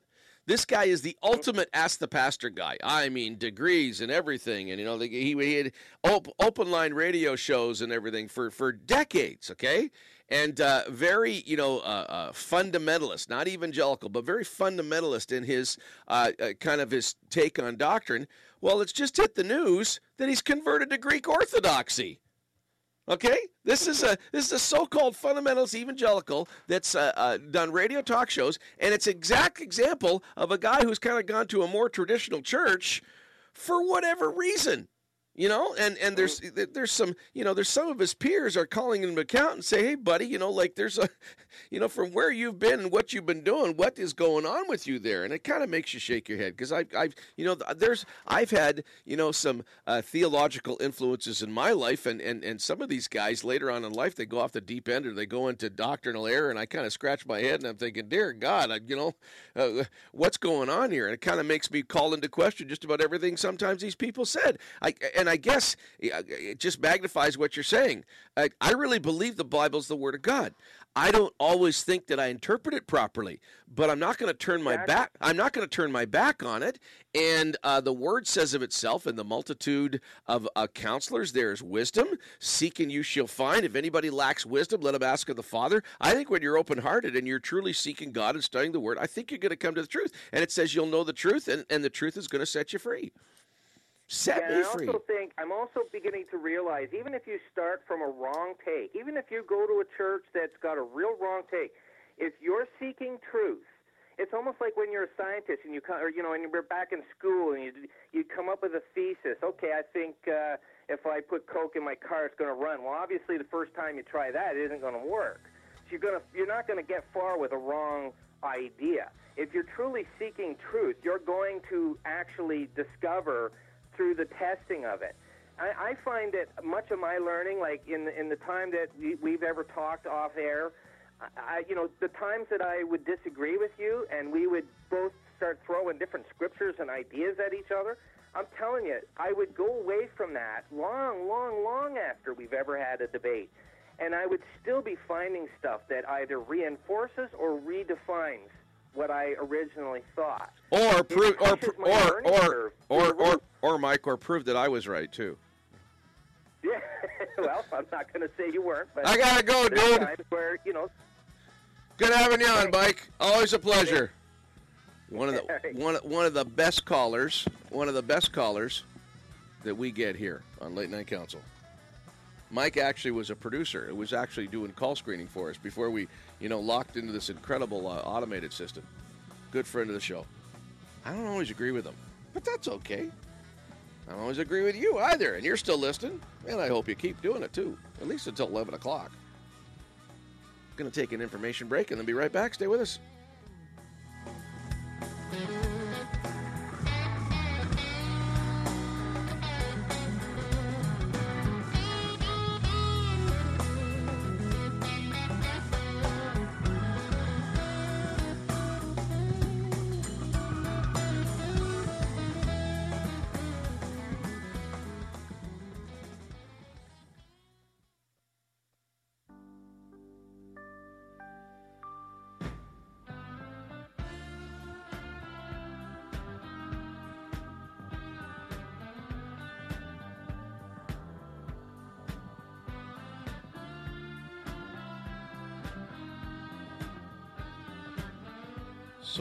Reloading and taking a much needed break with this here pre recorded message.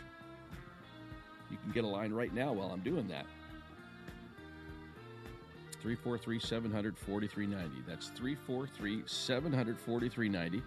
That's uh, the Capital Region line. That's Ottawa, Gatineau, and close by. If you live far away, the toll free line all across North America 1 844 LNC is on. That's 1 844 562 4766. 1 562 4766. Our call service is automated. So you won't be talking to a live person until you're on air. Now, don't sweat that. Just follow the on air prompts and uh, you'll be fine. Trust me, you've handled this kind of technology before. Otherwise, you wouldn't be listening to me right now. You can connect with us live at tuneinradio.com or Google Play or just click the listen live button at latenightcouncil.com. But, you know, chances are you've already done that. Just kind of a reminder.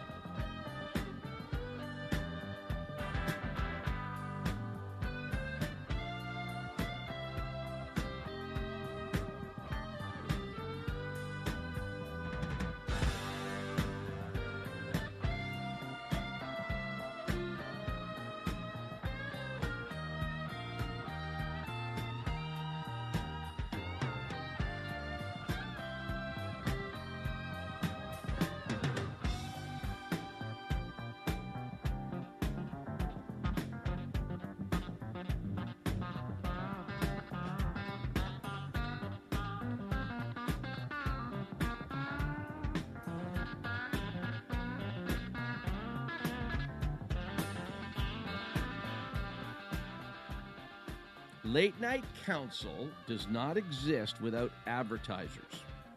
So if you want to buy time, email me at jc at latenightcouncil.com. And the rates are so cheap because, you know, we're just relaunching and getting things going again. You are going to absolutely love the rates. And of course, your feedback is always welcome. Tell us what you like, tell us what you don't like.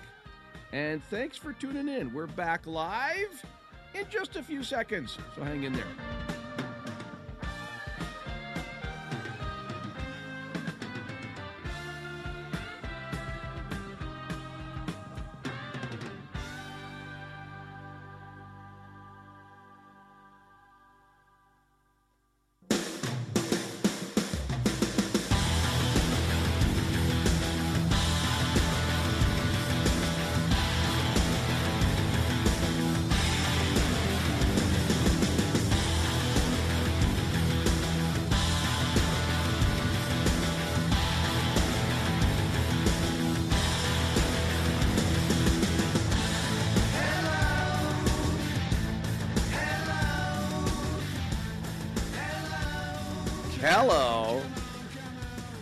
Always like Mike's calls.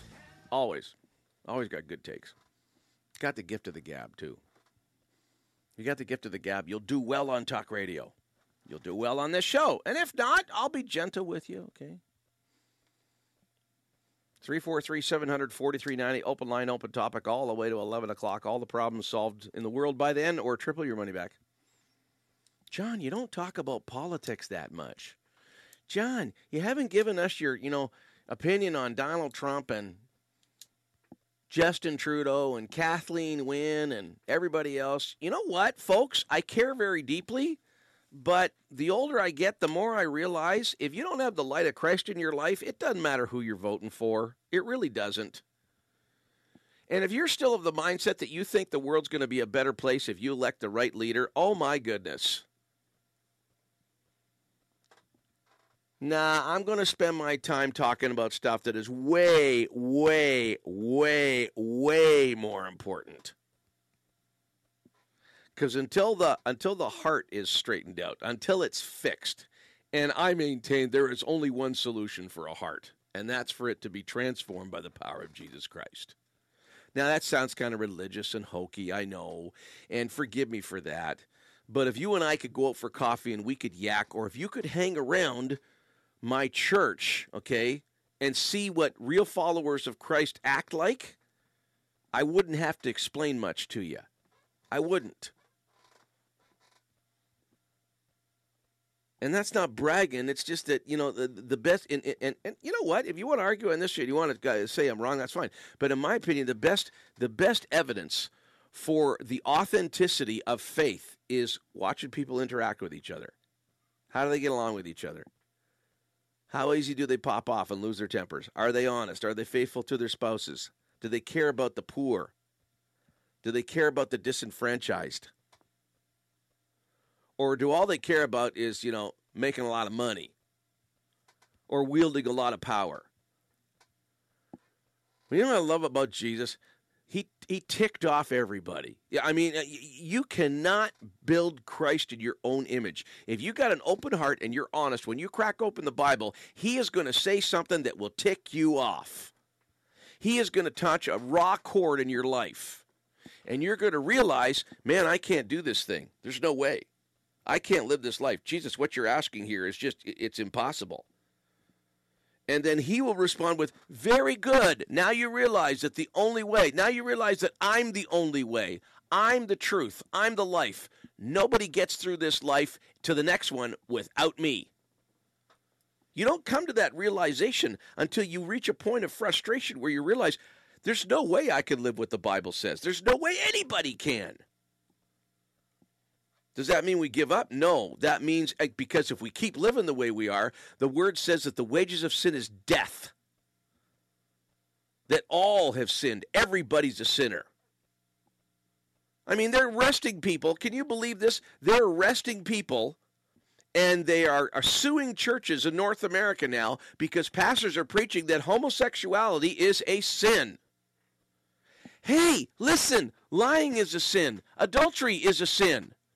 All have sinned. All. Whether you're homosexual, heterosexual, metrosexual, transgender, you know, I mean, a capitalist, a communist, a socialist, a left wing, right wing, all, all have sinned. All are sinners, all in need of redemption.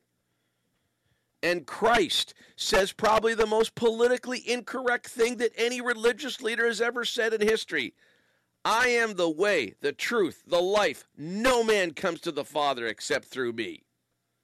Please do not criticize me for being narrow minded when I quote Christ. That's what he said. If you want if listen, if you got a politically correct interpretation of it that maybe kind of softens the blow and causes people to go, "Oh, okay, well that's all right then." Listen, I'm all ears. I want to hear cuz you know, I've heard it all.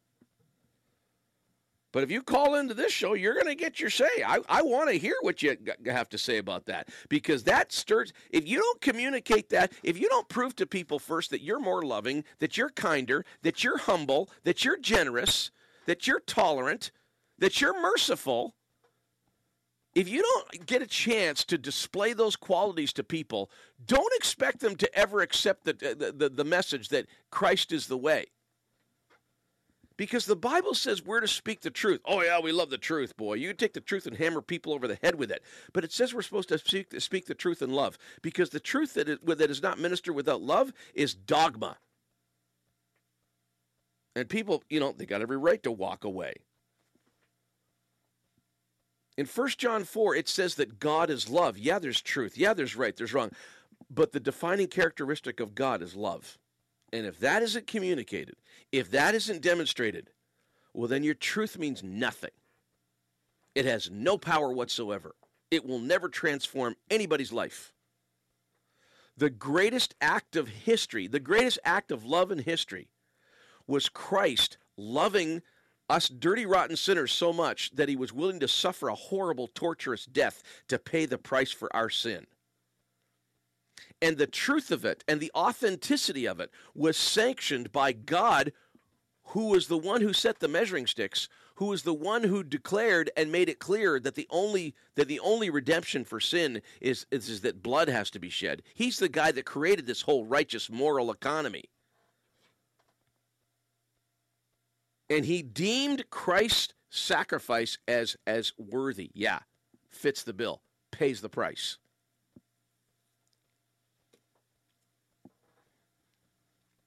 The truth sanctioned this incredible act of love. And that's why 1 John 4 describes God as love. God is love. And it says it eloquently. Whoever loves God knows God because God is love. Whoever doesn't love doesn't know God because God is love. Oh, you can have all kinds of head knowledge. You can, you know, I could tell you all about, uh, and I use this example a lot, a lot. Okay, I could tell you all about Frank Mahovlich. Frank Mahovlich. There were three men growing up when I was growing up. Okay, three men in my life: Jesus, my dad, and Frank Mahovlich. I could tell you he was born in South Porcupine, a suburb of Timmins, okay? I could tell you he lived in the Croatian neighborhood. I could tell you that his brother's Pete Mahovlich. I could tell you that, you know, he played for the Toronto Maple Leafs, he played for the Detroit Red Wings, he played for the Montreal Canadiens, he played for the Toronto Toros, he played for the Birmingham Bulls. He's part of the Hall of Fame. I could tell you he scored 521 goals in his career. I could tell you he became a senator here in Ottawa and not the one that plays on the ice. Tell you all about him. I could tell you that I got an autographed picture of Frank Mahovlich, okay, and he signed it to me, John Council, with 27 on it. Could tell you that I got a Red Wings jersey with his number on the back. Could tell you all about him. Do you know what? If I walked into a room, Frank Mahovlich wouldn't know me from a fire hydrant. I have no relationship with him whatsoever. He doesn't know me for nothing. I don't know him. I know all about him. And sadly, I've just described a lot of people's relationship with Jesus Christ. They know all about him, but they don't know him. They haven't surrendered their life to him. They haven't opened up their heart and say, Jesus, come in and forgive me of my sin and show me how to live. Be Lord of my life. And sometimes people got to hit rock bottom. Sometimes it takes a marriage breakup. Sometimes it takes them sitting in a detox center. Sometimes it takes a bankruptcy. Sometimes it takes them getting fired three, four times. Sometimes it takes them getting in a whole lot of trouble or maybe being really, really wrong. Or maybe, maybe reaching the pinnacle of their career and feeling as empty and as dead as anything on the inside, where they realize there's got to be something more to this. Well, there is. Jesus said, The thief comes to steal and to destroy. And like in our vernacular, he came to really just, you know, take you and for everything you can, make all kinds of promises and never deliver. And then Jesus says, But I have come. I have come that you might have life and live it to the full. So that's what I traffic in. That's what I talk about. I don't tell people how to vote. I can give you my opinion, but boy, when I talk politics, when I talk that kind of stuff, oh, I reserve the right to be wrong, always. But when we talk about what matters more than anything, eternity, and where you're going to spend it, what happens after you die, how do you make a marriage work? How do you keep your teenagers on track? How do you patch up relationships? How do you recover after you've gone through a devastation? How do you conquer an addiction? I don't see Justin Trudeau or whoever, you know, Patrick Brown or Donald Trump. I don't see them with any solutions to those kind of things. Why? Because those are the things that matter. 343 700 4390 is the Gatineau region and capital region line.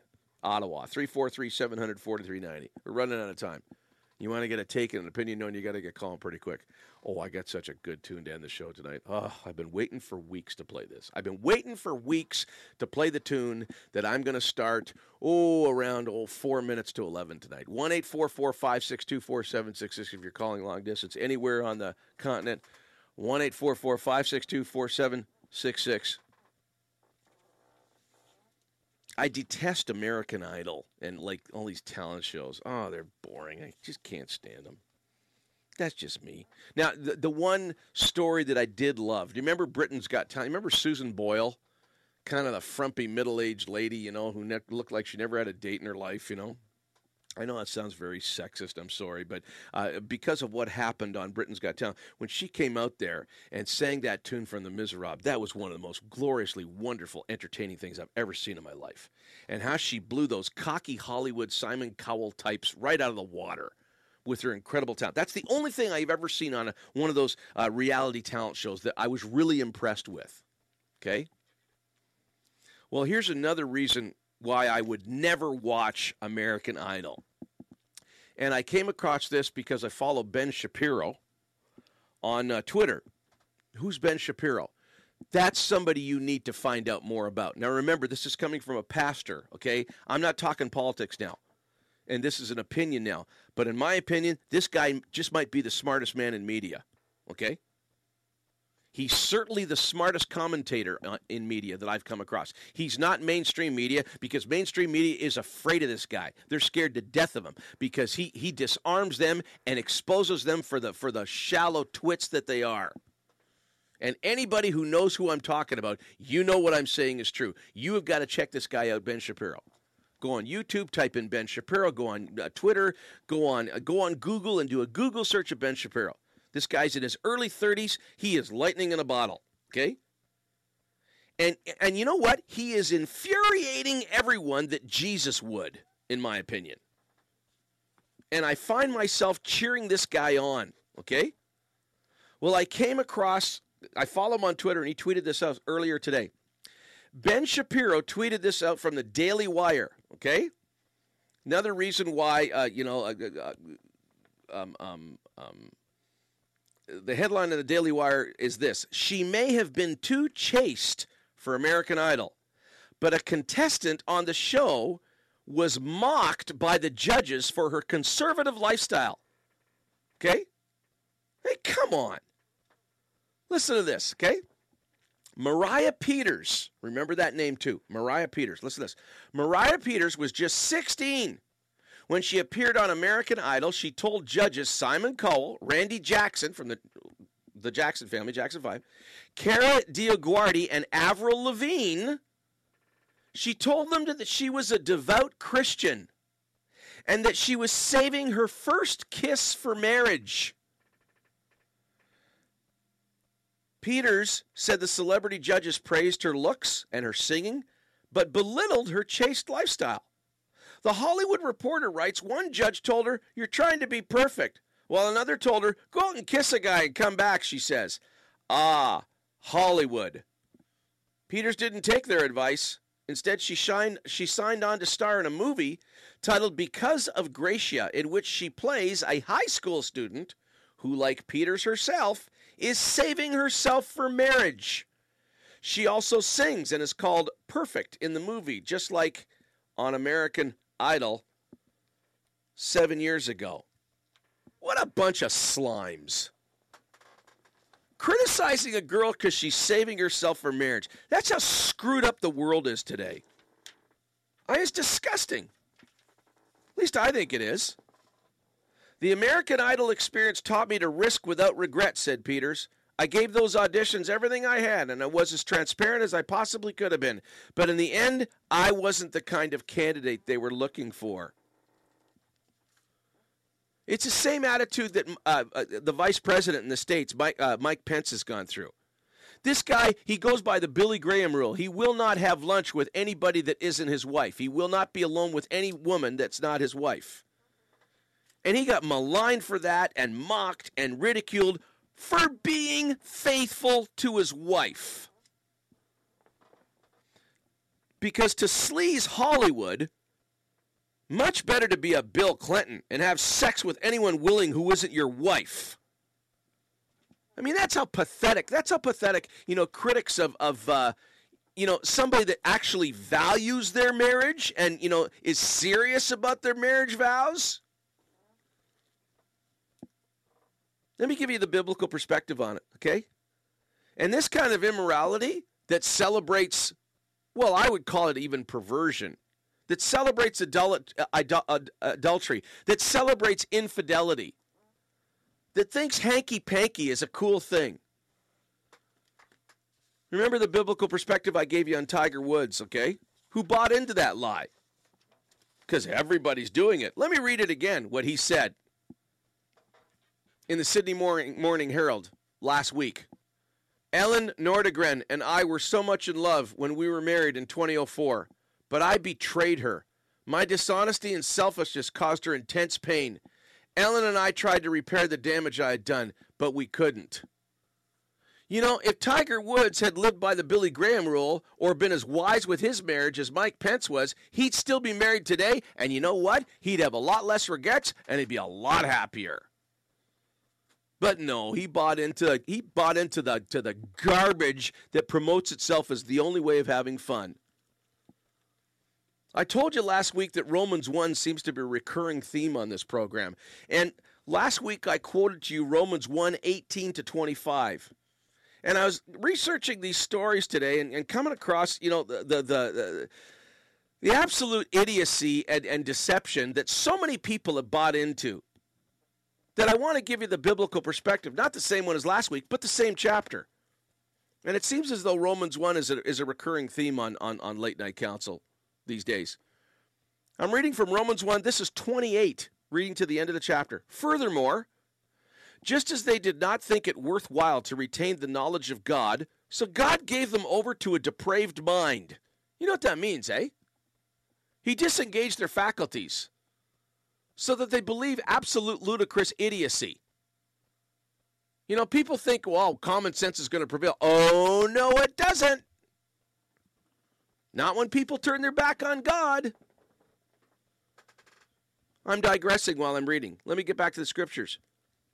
So God gave them over to a depraved mind so that they do what ought not to be done. They have become filled with every kind of wickedness, evil, greed, depravity. They are full of envy, murder, strife, deceit, and malice. They are gossips, slanderers, God haters. Yeah, you think of the whole concept of fake news while I'm, you know, reading this? Gossips, slanderers, God haters, insolent, arrogant, and boastful. Now listen to this. They invent ways of doing evil. They disobey their parents. They have no understanding. No, I'm not making this up. I'm quoting this right out of a New American Standard Bible, which is the closest to the original Greek here that you can basically get. They have no understanding, no fidelity no love, no mercy, although they know God's righteous decree that those who do such things deserve death.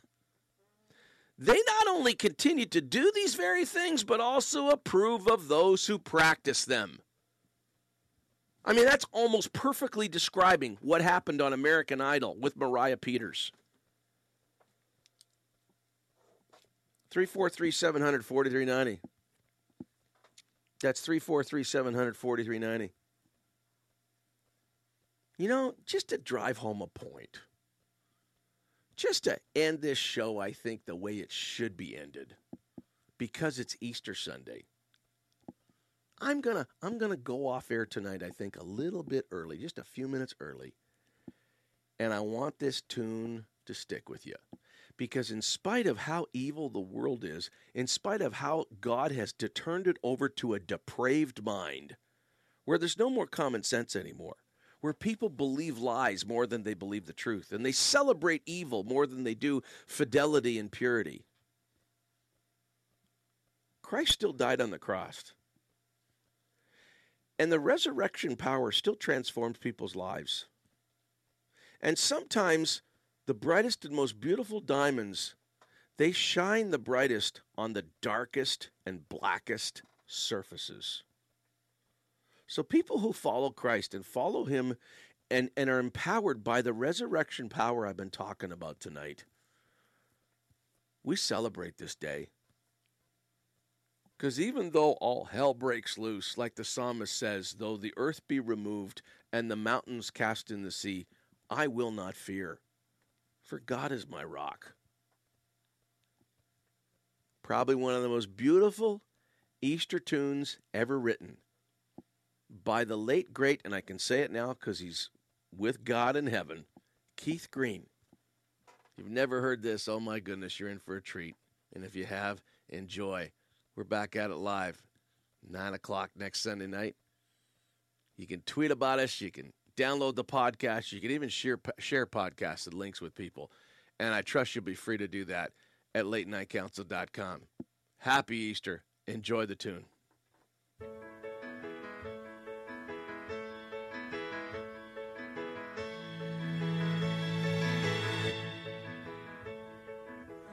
The bells ringing, they're singing that you can be born again. Hear the bells ringing, they're singing, Christ is risen from the dead.